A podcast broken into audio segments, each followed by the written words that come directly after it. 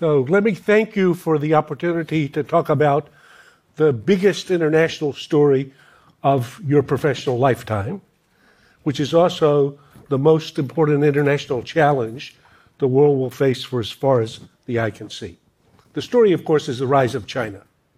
Never before have so many people risen so far, so fast, on so many different dimensions. The challenge is the impact of China's rise, the discombobulation this will cause the United States and the international order of which the U.S. has been the principal architect and guardian. The past hundred years have been what historians now call an American century.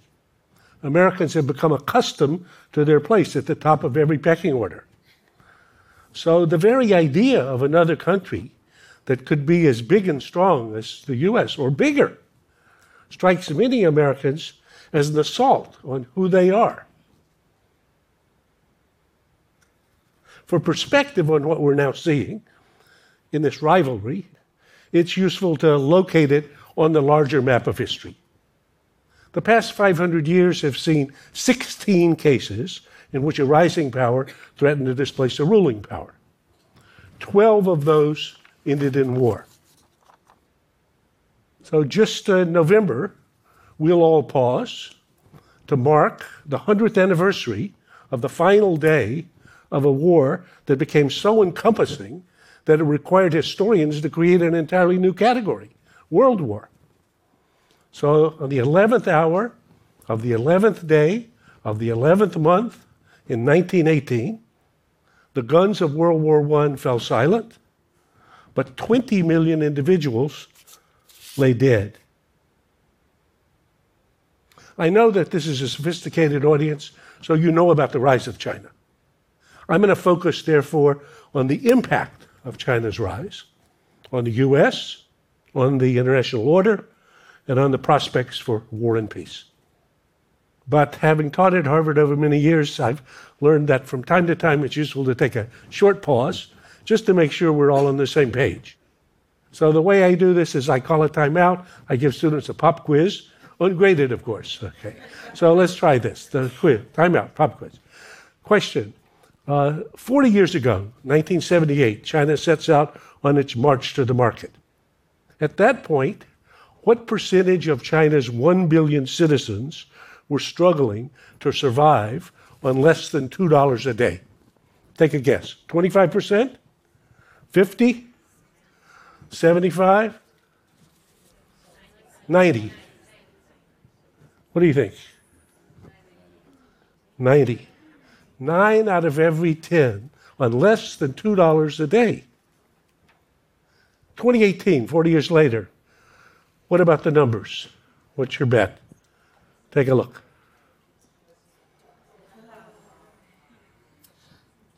Fewer than one in a hundred today.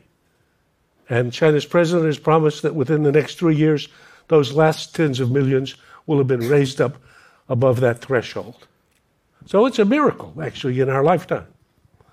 Hard to believe, but brute facts are even harder to ignore. A nation that didn't even appear on any of the international league tables 25 years ago has soared to rival and in some areas surpass the United States. Thus, the challenge that'll shape our world a seemingly unstoppable rising China, accelerating towards an apparently immovable ruling U.S., on course for what could be the grandest collision in history. To help us get our minds around this challenge, I'm going to introduce you to a great thinker. I'm going to present a big idea, and I'm going to pose a most consequential question. So, the great thinker is Thucydides. Now, I know his uh, name is a mouthful, and some people have trouble pronouncing it. So, let's do it one, two, three together. Thucydides. One more time. Thucydides. So, who was Thucydides? He was the father and founder of history. He wrote the first ever history book. It's titled The History of the Peloponnesian War, about the war in, in Greece 2,500 years ago. So, if nothing else today, you can tweet your friends, I met a great thinker And I can even pronounce his name, Thucydides. Okay. So, about this war between uh, that destroyed classical Greece, Thucydides wrote famously it was the rise of Athens and the fear that this instilled in Sparta that made the war inevitable. So the rise of one, the reaction of the other, create a toxic cocktail of pride, arrogance, paranoia that drug both to war. Which brings me to the big idea Thucydides' trap. Thucydides' trap is a term I coined several years ago to make vivid Thucydides' insight. Thucydides' trap is the dangerous dynamic that occurs when a rising power threatens to displace a ruling power, like Athens or Germany a hundred years ago or China today, and their impact on Sparta or Great Britain a hundred years ago or the U.S. today. As Henry Kissinger has said, once you get this idea, this concept of Thucydides' trap in, in, your head, it'll provide a lens for helping you look through the news and noise of the day to understand what's actually going on. So, to the most consequential question about our world today Are we going to follow in the footsteps of history?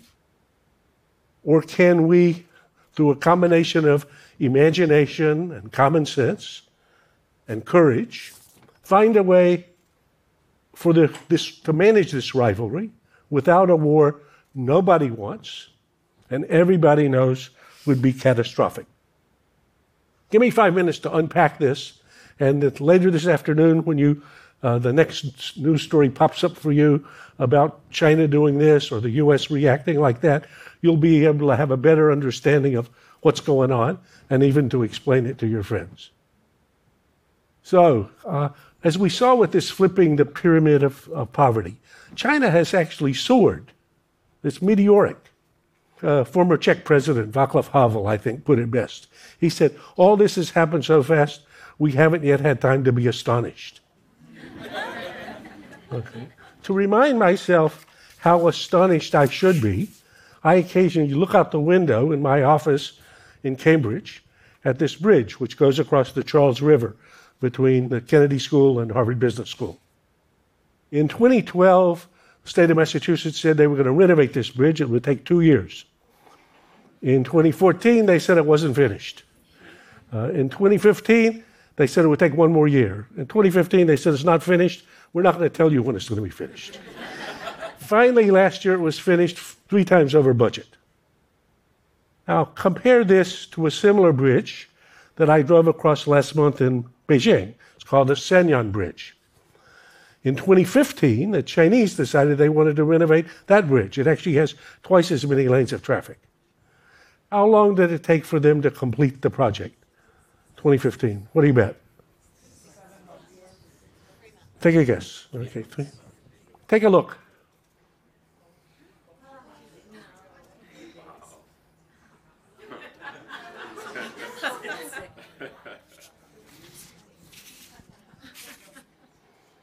The answer is 43 hours.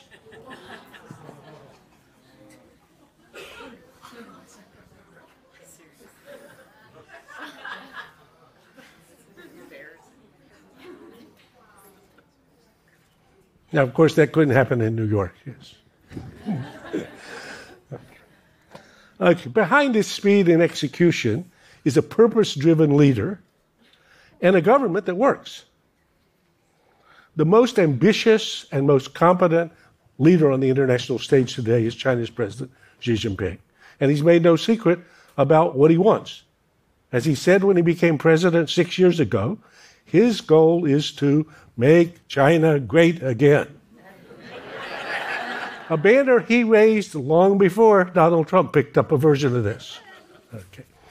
To that end, Xi Jinping has announced specific targets for specific dates 2025, 2035, 2049.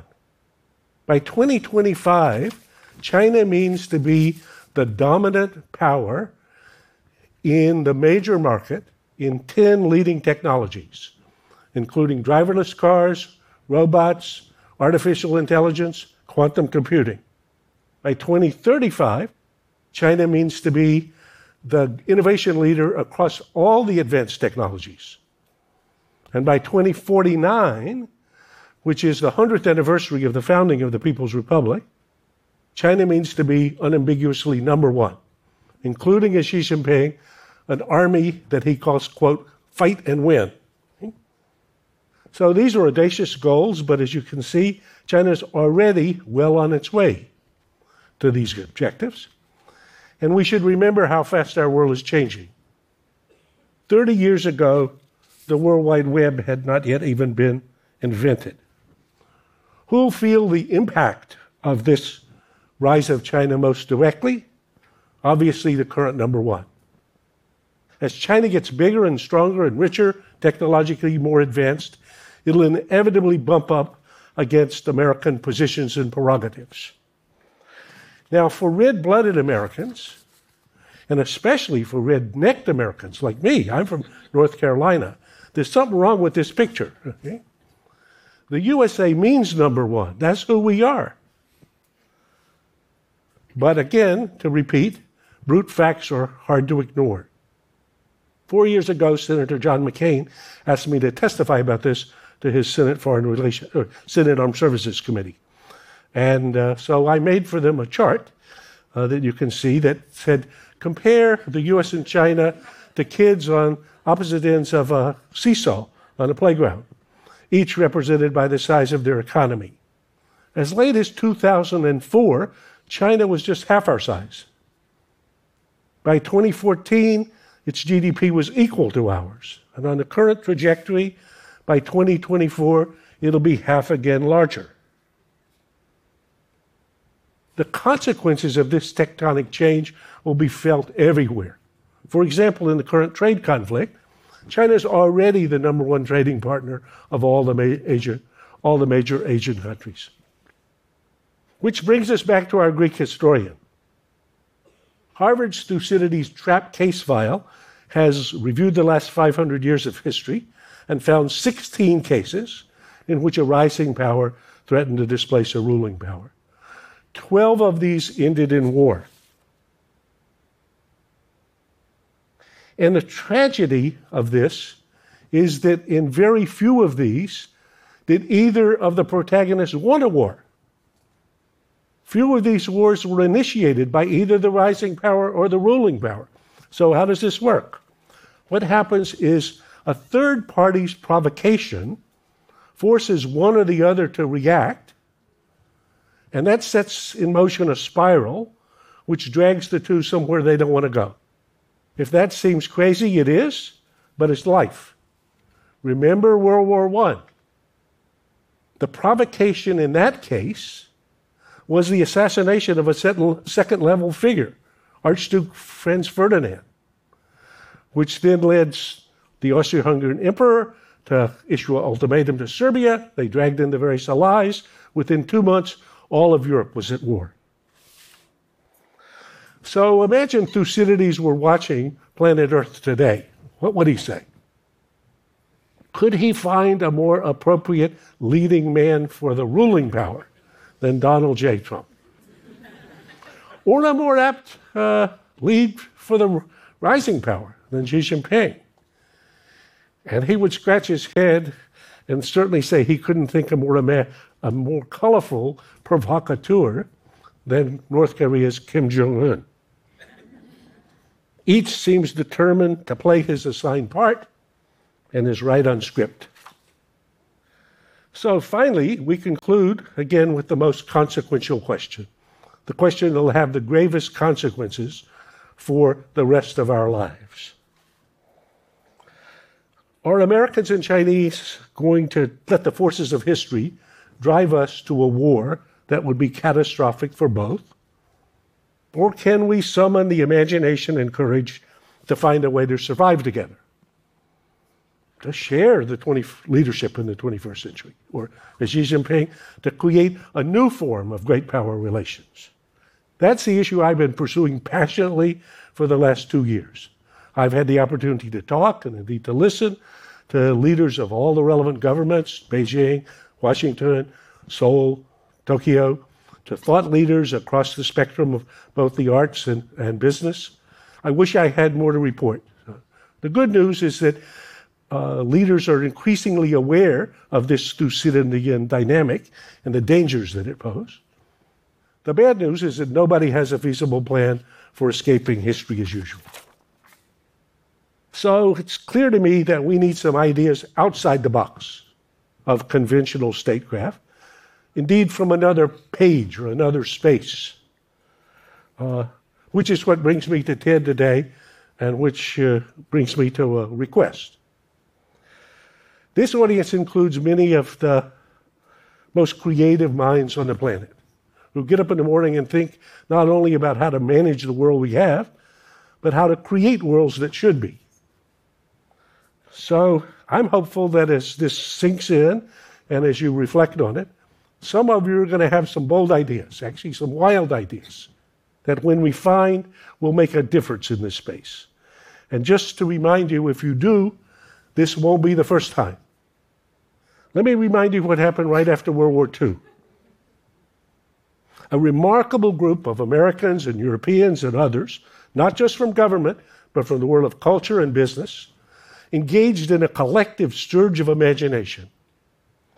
And what they imagined and what they created was a new international order, the order that's allowed you and me to live our lives, all of our lives, without great power war and with more prosperity than was ever seen before on the planet. So, a remarkable story. Interestingly, every pillar of this project that produced these results, when first proposed, was rejected by the foreign policy establishment as naive or unrealistic. So, my favorite is the Marshall Plan. After World War II, Americans felt exhausted. They had demobilized 10 million troops. They were focused on an urgent domestic agenda.